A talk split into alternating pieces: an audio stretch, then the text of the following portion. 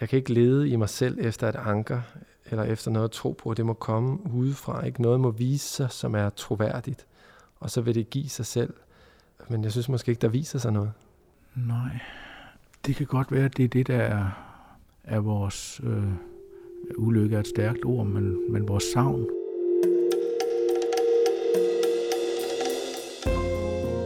Du lytter til Manden og Præsten. Jeg hedder Anders Hård Rasmussen. Jeg er 38 år gammel. Jeg arbejder som journalist på forskellige måder. Kommenterer tennis, skriver bøger og laver lokalavis. Jeg bor på Nørrebro i København, og jeg er som de fleste danskere medlem af Folkekirken.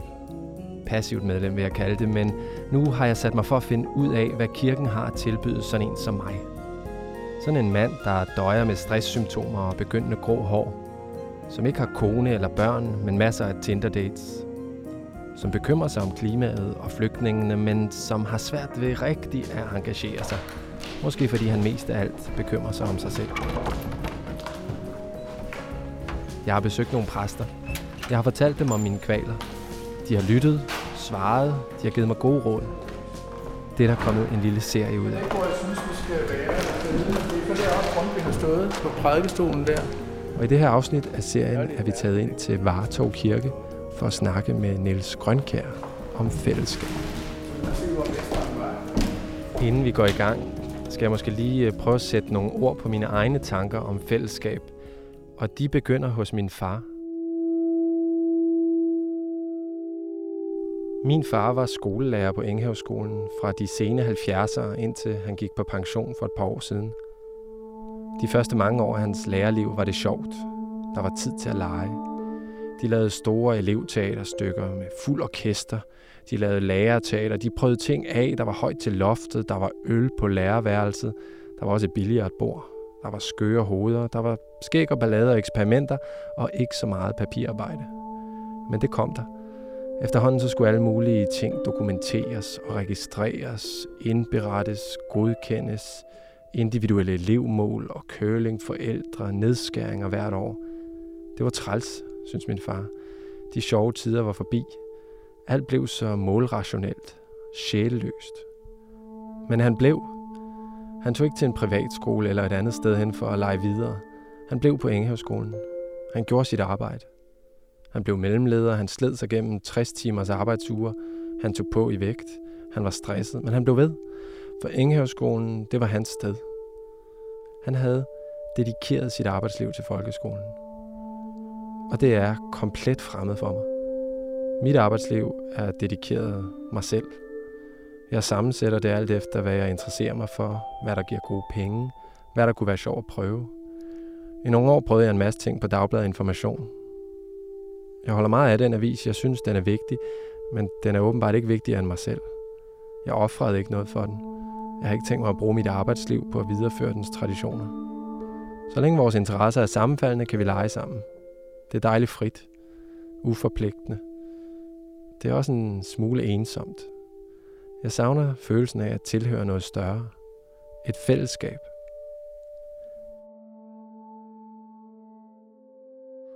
Jeg ved ikke, om man kan høre en sirene i baggrunden. Det kunne jeg forestille mig. Den er meget sådan sigende for, at vi befinder os midt inde i, i København.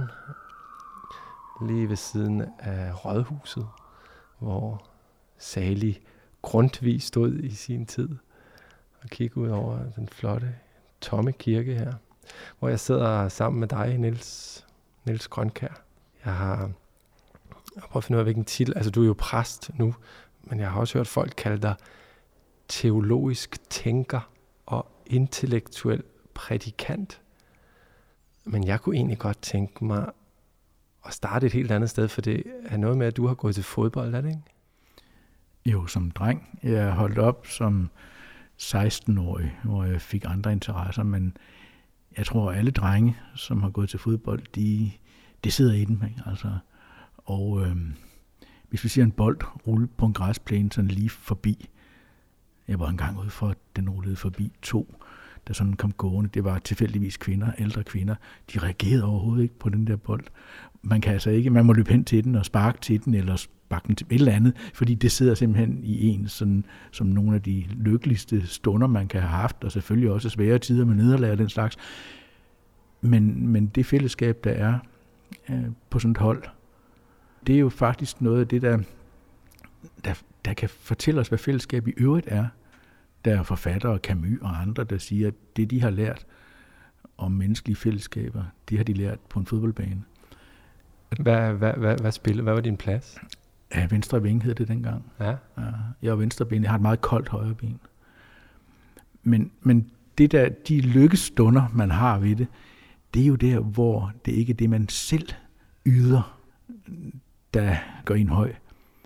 Men det er det, at man pludselig modtager en bold, som man ikke selv har spillet, og indgår ikke, i, i, i, en, i et svung, kan man sige. At noget ligesom sker med en i det fællesskab, som man ikke, altså, som ikke ville ske, hvis man var alene.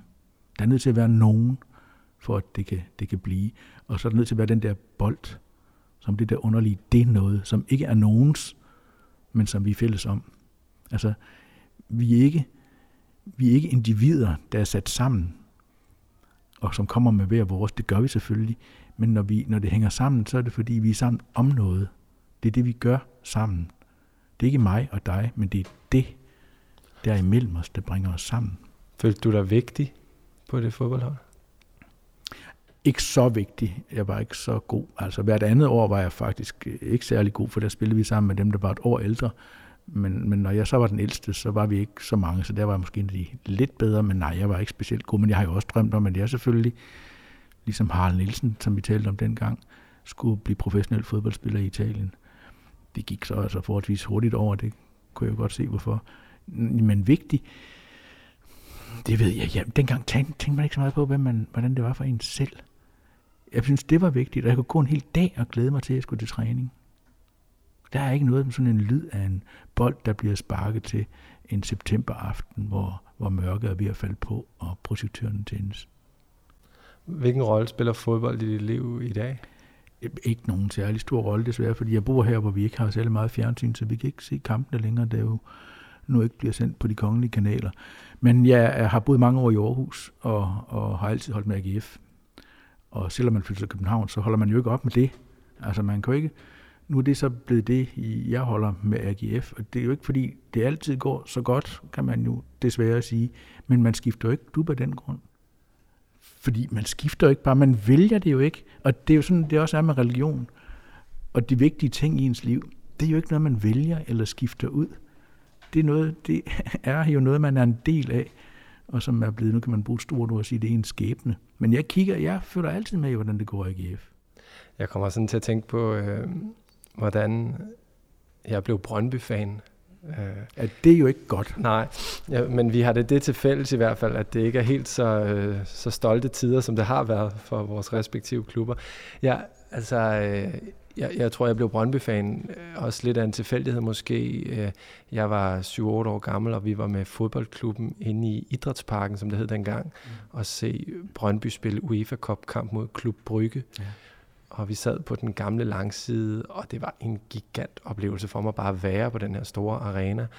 Og Brøndby havde vundet, undskyld, havde tabt 1-0 i Belgien, og de var så foran 2-0 på hjemmebane, men så scorede Kenneth Brylle, som ja. spillede for Brygge. Han ja. reducerede til 1-2, ja.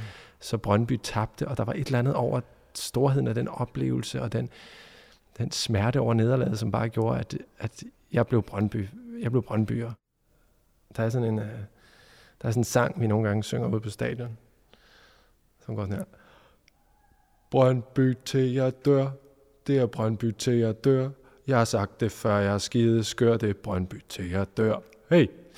Og, øh, og det tror jeg faktisk er rigtigt. Altså, øh, jeg tror nok, det bliver Brøndby til at dør. Og, øh, og jeg er sådan lidt, øh, jeg længes lidt efter at have det sådan med andre ting i livet, øh, mit arbejdsliv, eller ja, altså sådan nogle fællesskaber, som bare er givet, hvor jeg ikke sådan skal shoppe rundt og se, øh, og det synes jeg faktisk er svært. Jeg længes efter den slags fællesskaber. Ja, Hvad, hvordan, øh, hvorfor er det blevet sådan? Altså nu, jeg ved ikke, hvordan har det jo ikke altid, det har været så, så godt i gamle dage, som man nogle gange siger, det har Nej. været. Men hvad er blevet anderledes? Jeg ved jo ikke helt, hvordan det var i gamle dage, men jeg kan se sådan, at den måde, jeg for eksempel er knyttet til mit arbejdsliv, er fuld af... Altså det er sådan en konstant evaluering fra min side. Hvor får jeg mest ud af det? Hvor er der mest udvikling? Hvor er der mest sparring? Hvor er der spændende? Hvor, øh, hvad skal jeg sammensætte af elementer nu? Og får jeg det maksimale ud af mit potentiale her? Og er det her godt for min karriere? Eller skal jeg lidt, gå lidt til højre eller lidt til venstre? Og, altså, jeg, jeg, jeg oplever en total troløshed over alle de steder, jeg har arbejdet. Uh, en troløshed over for alt andet end mig selv og min karriere. Altså, troløsheden er fra din side. Det, ja, ja, ja. Og jeg ved ikke, om ikke også jeg kan tænke lidt det samme med sådan, når jeg sådan følger med i politik for eksempel. Altså den måde, at så, altså jeg synes, jeg kan nærmest ikke følge med i, hvilket parti, der pludselig har fremgang i meningsmålingerne, og hvilke nye partier der er, og det er folk shopper rundt, og, og det virker også sådan lidt snart et fedt, om man stemmer det ene eller det andet sted. Og der, der, der har jeg bare en anden idé om, at jeg ved egentlig ikke, om jeg drømmer mig tilbage til dengang, man arbejdede for at få gulduret og, mm. Og stemme på det samme parti altid, uanset hvad de sagde. Men, mm. men hvad, nu det med arbejdet. Ja, der, er nok, der er nok sket den ændring øh, i vores forhold til arbejdet, at det i meget højere grad end tidligere er blevet noget, vi forbinder os med som noget, der giver os identitet. Altså, at, øh, at det, som du også selv siger, det er noget, vi gør for vores egen skyld. Hvad skulle man ellers gøre? Luther vil jo sige, altså vi skal arbejde. Luther har en tanke om, at mennesket skal leve i kald og stand, som det hedder på hans gamle sprog. Ikke? Men at vi skal arbejde for at gøre gavn. Grundtvig vil sige, at gøre gavn, som Gud det vil, på allerbedste måde, giver os lys og liv og lykke til at gøre gavn, som Gud det vil, på allerbedste måde. Altså, at vi skal gøre gavn for det andet menneske, for vores næste, vil, vil Luther sige. At vi skal, vi skal gavn, gøre gavn for, for samfundet, det er jo også et ord, der faktisk betyder fællesskab. Det er dem, der finder sammen. Så vi skal, vi skal gøre det for det fælles skyld. Når vi udfører et stykke arbejde sammen, så er det meget meningsfuldt, fordi det sådan set ikke drejer sig om dig eller om mig, men om det, vi skal have gjort. Og det er det samme med fodbold. Det drejer sig ikke om dig eller mig, det drejer sig sgu om at vinde. Og helst på en smuk måde. Ikke? Måske er det faktisk øh, lidt af forklaringen på, hvorfor jeg har lidt svært ved at komme ud over mig selv, fordi jeg synes ikke, det er så klart, hvordan vi skal vinde, eller hvad vejen frem er, eller hvor det rigtige sted at gøre gavn er. Altså, så kan jeg arbejde på en avis, men altså, dagbladene, de er jo alligevel ved at dø. Altså, hvor vigtigt er det? Og, altså, jeg synes ikke, det er så klart den der sådan fremtidstro på, at hvis jeg investerer mig i den her organisation, eller i det her, altså, er det ikke mere sådan sikkert, at hvis jeg gør det, der lige føles rigtigt for mig, så er det da i hvert fald rigtigt på et parameter. Ja, nu, nu er der jo ikke mange af os, der har et fysisk hårdt arbejde længere, som min morfar, der var fisker på havet, havde for eksempel. Ikke? Men da man havde fysisk hårdt arbejde, så var man udmattet, når man havde udført sit arbejde, og så regenererede man for så at kunne arbejde igen. I dag, hvor vi ikke har et i samme grad fysisk hårdt arbejde, man kan blive nedslidt på mange måder, øh, og det gælder også folk, der sidder foran en skærm. Men det er ikke fysisk hårdt på samme måde så tror jeg, at den, den, det, der erstatter den tidligere udmattelse, meget nemt kan blive kedsomheden. Fordi det, der var vigtigt tidligere, det var sådan set, at, man, at ens kræfter slog til. Men nu er det, der er vigtigt i dag, det er, at, ens, at arbejdet ligesom kan fange ens opmærksomhed. Og hvis ikke det kan det, fordi man så at sige selv står i vejen, fordi man tænker, man skal noget ud af det, hvis ikke man arbejder for sagen, for at dagbladet altså skal blive godt, altså at skrive nogle vægtige artikler, som måske går imod en masse andre mere overfladiske øh, kommunikationsformer, som vi også kender i vores nutid. Hvis ikke man synes, det er vigtigt, hvad man gør, men at det kun skal være vigtigt for en selv, så tror jeg, man kan komme til at kede sig. Og så tror jeg, der kan ske det, som du siger. Så skifter man det ud, så strækker man hals efter noget nyt. Fordi det ikke er, og det er sådan, det er ikke et kald.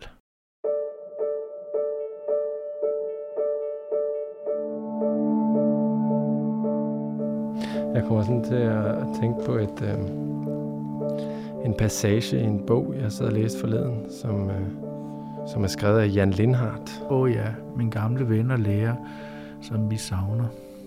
Han har skrevet en bog om, øh, om Martin Luther, der hedder Mellem Djævel og Gud, og nu læser jeg lige lidt op i samme stykker, sådan lidt øh, passager fra en side penge. Troen kommer altid af det, som høres og opstår. Den kommer ikke i mennesket af sig selv. Luther vidste af bitter erfaring, at hvis han blev overladt til sig selv, så ville han være offer for uendelig usikkerhed. Man kan ikke trække sig selv op ved hårene eller være tryg, hvis ikke man er forankret uden for sig selv. Sjælen er en alt for usikker størrelse til, at den kan finde et ankerpunkt i sig selv. Mange moderne danskere finder det helt arkaisk, at man skulle kunne fundere sit liv i noget andet end sig selv. Det er mig og ingen anden, der afgør, hvad jeg selv mener og står for. At min holdning skulle afhænge af noget andet end mig selv, det er faktisk en umulig tanke. Går jeg i kirke, er det fordi, jeg har lyst, lader jeg være, så har jeg ikke lyst. Vi har svært ved at forstå, at der skulle være nogen nødvendighed i noget uden for mig. Det gælder ikke mindst vores forhold til religion. Gud er ikke noget, vi møder i det ydre, men inde i os selv, fordi vi selv er guddommelige. Således som meget nyreligiøs og New Age fornemmelse tilsiger os. Det har vi sådan set fra Luther, men det er værd at huske på, at for ham starter det ikke med det indre. Det slutter der. Det indre er altid forsaget af noget ydre. At tro vil for ham sige at feste sin lid til nogen, der er troværdig. Altså at det i virkeligheden er den anden person, der helt igennem er årsagen til og bestemmende for min eventuelle tro på ham. Det er netop kun, hvis han er troværdig, at jeg kan feste tiltro til ham.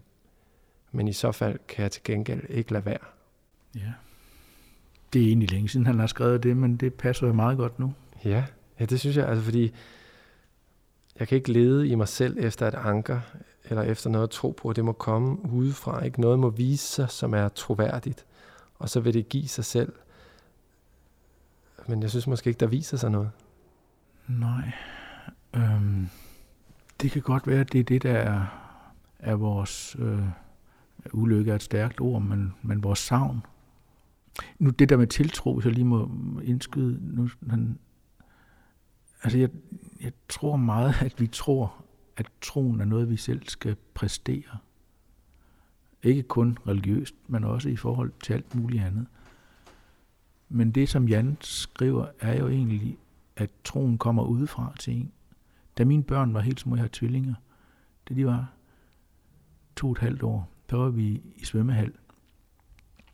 Og øhm, de skulle så altså i det der vand, de stod, så stod de på kanten af, af bassinet med badering og svømmevinger på, og så skulle de hoppe ned i det der vand, 20 cm nede, ikke, det rolige vand, og der var andre børn hen langs kanten, der også stod der. Så var der nogle af forældrene til de andre børn, der råbte, hop nu i, Kurt!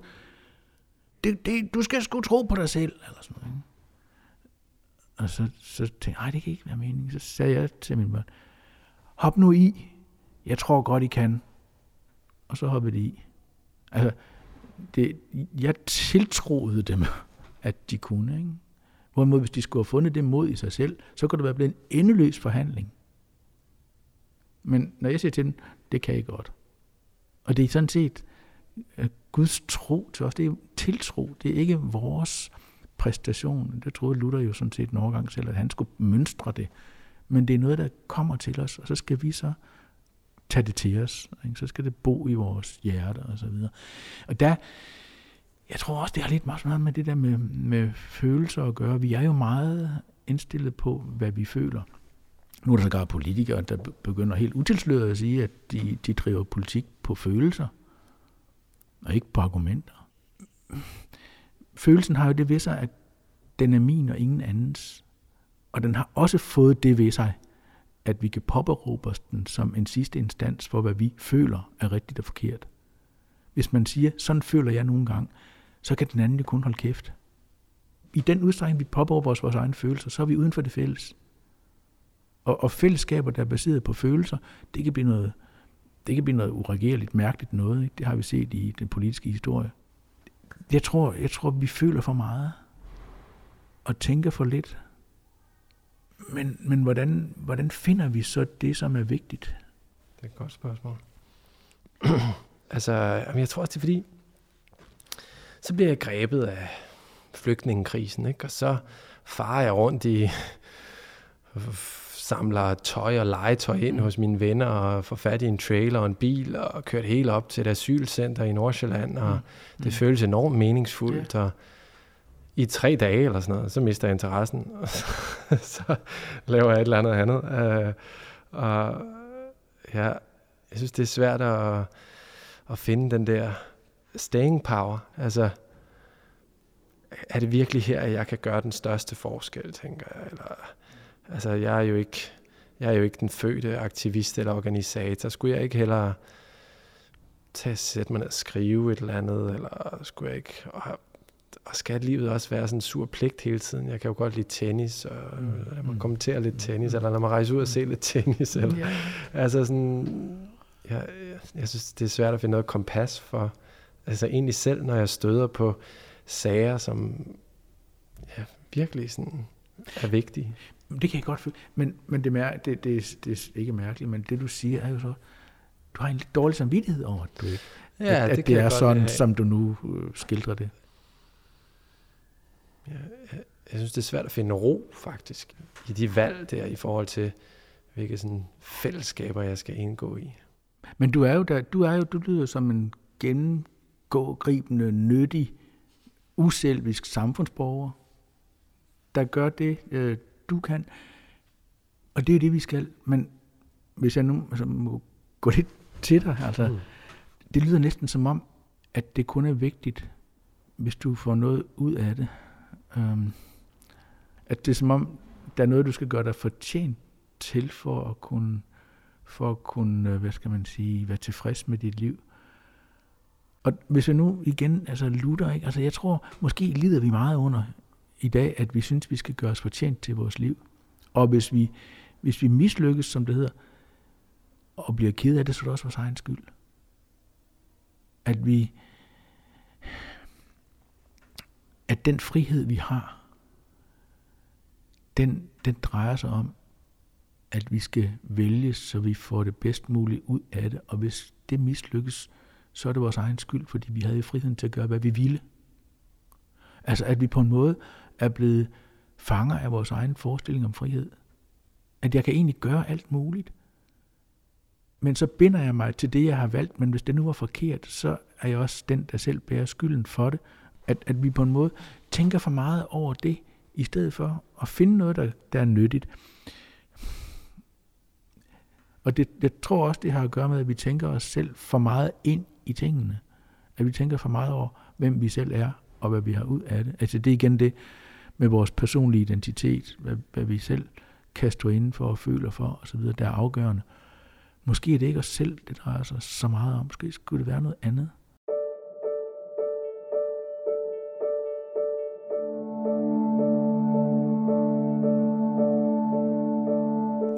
Tror, det går lidt op for mig nu, hvor du sidder og snakker, at, at jeg... Øh jeg er jo den her shoppementalitet, jeg har snakket om i forhold til for eksempel mit arbejdsliv, eller så vil det også mit kærlighedsliv, eller at den måske også, også lidt... dit kærlighedsliv? Ja, måske egentlig Hvordan lidt. det?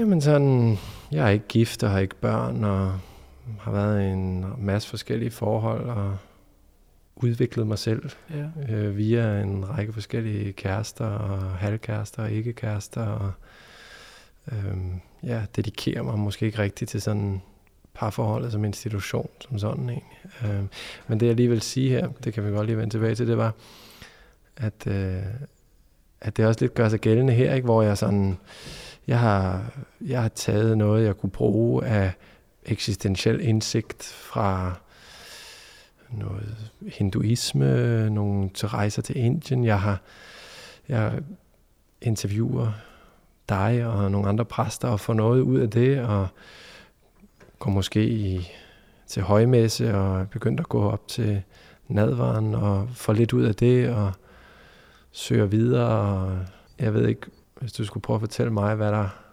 enten hvad der kunne være vundet ved at, at vælge et sted eller et fællesskab og, og blive en del af det, eller, eller måske kan du fortælle mig, at, at min shoppen er helt fin, eller jeg ved ikke. Man må finde sin egen vej, og, og jeg tror først og fremmest, det må dreje sig om, at man har opmærksomhed over for det, man er i, og se, om der er noget der, man kan forstå, og så må man øve sig. Altså, hvis man skal til at gå til gudstjeneste, hvis man er vant til det, så, så er det, det er faktisk enormt, øh, det er overhovedet ikke krævende, men man bliver faktisk næsten bombarderet med informationer. Der sker så meget på en time, hvor man ikke overværer det, men hvor man deltager i det. Man får ord af mærkelige slags, og man skal sådan set selv synge med, og man skal høre, og man får noget. Og der er musik, der betyder noget bestemt. Og sådan noget. Der er så mange ting. Alt betyder sådan set noget, og ingen kan overskue det der forløb i sin helhed. Ingen engang præsten, og fra søndag til søndag får man noget forskelligt ud af det. Alt afhængig af, hvor man er i sit liv, i sin livssituation. Man kan træde ind i det der rum, og så får man forhåbentlig noget ud af det, men ingen kan overskue det. Man må øve sig. Hvordan? Øve sig. For det første, så skulle man jo gerne efterhånden kunne synge lidt med på salmerne, ikke? Altså, og, og nogle af dem, de lyder mærkeligt, bruger mærkelige ord, og så må man finde ud af, hvad kan må betyde? Øh, så, så skal man altså også øve sig i, tror jeg, at kunne lytte til de der tekster, der bliver læst op, som også kan forekomme fremmed, hvis ikke man er, er vant med dem. Øh, og så skal man også lige kunne klare, for eksempel, at der står en præst i en sort kjole og siger noget, som, som øh, kan forekomme en skingrende, banalt eller vanvittigt. Altså, man, man må finde mening i det, men jeg tror, der går noget tid, inden man ved, hvad det er.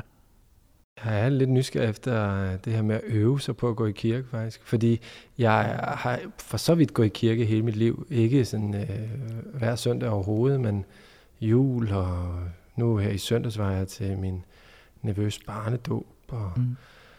jeg, alene i år har jeg vel været i kirken 5-6-7 gange, tror jeg det. Det er meget for mig. Noget over gennemsnittet, ja. tror jeg nok. Ja. Øh, jeg er ikke sikker på, at det er meget mindre fremmed for mig nu, end det var. Mm. Altså, ja, der, der er på en eller anden måde noget ret ensomt over det, faktisk. Mm. Det er sandt. Det kan det være. Øh, men det, det er så sådan, at det er så. Men Guds ord høres altså ikke kun i kirken, og det kan også høres andre steder. Det, det kan jo høres i, i de ord, vi siger til hinanden. Ikke? Altså, når, når nogen, hvis nogen siger til mig, at, øh, at jeg elsker dig, det er der så ikke så mange, der gør, man siger noget lignende, eller tilkendegiver noget lignende. Øh, eller hvis jeg går hen over en grøn mark en sommerdag og sådan noget, ikke? så kan jeg jo godt tænke, det, det, det har Gud altså et eller andet, han, har, han har en finger med i spil. Altså, man hører det i sit liv. Ikke? Med sit liv forstår man det. Det, man indgår i, når man oplever noget glædeligt.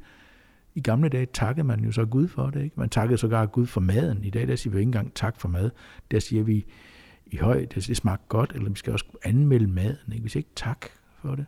Men når nogen, siger, nogen gør noget for en, når man siger tak, og har en eller anden form for taknemmelighed over det liv, man lever med de mennesker, man lever iblandt, så er det også Gud, der taler der. Hvis du skulle give mig sådan en slags øh, lektier for, eller hvad vi skal kalde det, øh, eller et råd måske bedre, i forhold til, hvordan jeg kan opleve en større følelse af fællesskab, øh, eller måske gennem, måske gennem kirken få en eller anden følelse af fællesskab. Hvad skulle det være? Det skal være, at du tænker på, at det er vigtigt, at der er noget og nogen, du tager dig af. Når du elsker nogen, så skal du tænke på, at det er så din opgave at tage vare på dem, snarere end at spørge, hvad du kan få ud af det. At det er for dem, du så at sige er sat i verden. Når, nogen, når man elsker nogen, eller nogen elsker en, så er det en vidunderlig gave at få, fordi kærligheden kan man ikke skaffe sig selv. Den får man altid ragt. Og så må man tage, sig, så må man tage vare på den. Og at man så fejler og kommer til at begå en masse fejl, det ved vi. Men det hører også med.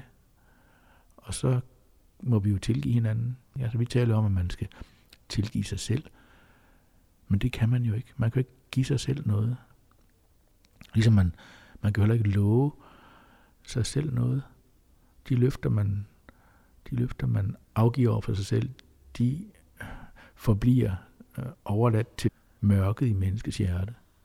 Men når vi lover nogen noget offentligt, for eksempel når man gifter sig i en kirke, ikke, så er der, skal der altid være vidner, så er det offentligt, fordi man lover, man lover hinanden noget i vidners påhør. Og det er det, der binder samfund sammen. Det er, at man lover hinanden noget. De binder, at vi så ikke, at vi så ikke, at vi svigter, at vi er nogle skurker, der løber for os løfter. Det borttager ikke det, at når vi afgiver løftet, så har det en bindende kraft. Når vi lover, tilgiver osv., så er vi en del af et fællesskab.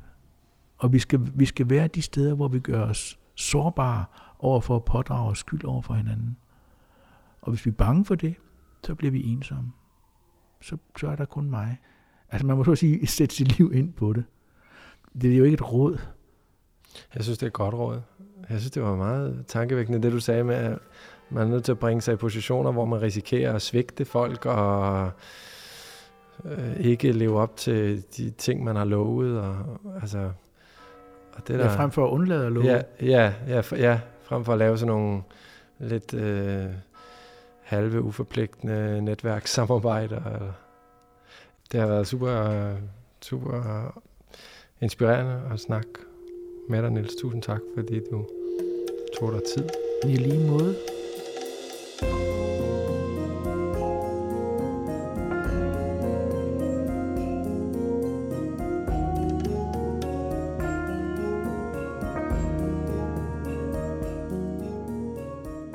Du har lyttet til Den Unge Mand og Præsten. Jeg håber, det var lige så spændende for dig, som det var for mig. Jeg synes i hvert fald, det var lidt sjovt, sådan som Nils vendte succeskriteriet på hovedet. Sådan at det afgørende ikke er, om noget lykkes eller ej. Det afgørende er, at man prøvede. Og det er det forsøget, der skaber sammenhold. At man risikerer at svigte, risikerer at være en klaphat ved at love ting, ved at forpligte sig, satse noget. Satse det hele måske. For der kommer ingen stærke fællesskaber ud af, at alle går rundt med livrem og sæler fulde af forbehold og bagdøre. Der er ikke nogen præmie til den, der står til sidst og kan sige, at han levede et pletfrit liv. Det lyder klogt. Og det lyder også, synes jeg, mega angstprovokerende. Podcasten her er produceret i samarbejde med Københavns Stift i anledning af 500 år for reformationen. Tilretlægger er Anna Tavlov. Mit navn er Anders Hård Rasmussen. Tak fordi du lyttede med.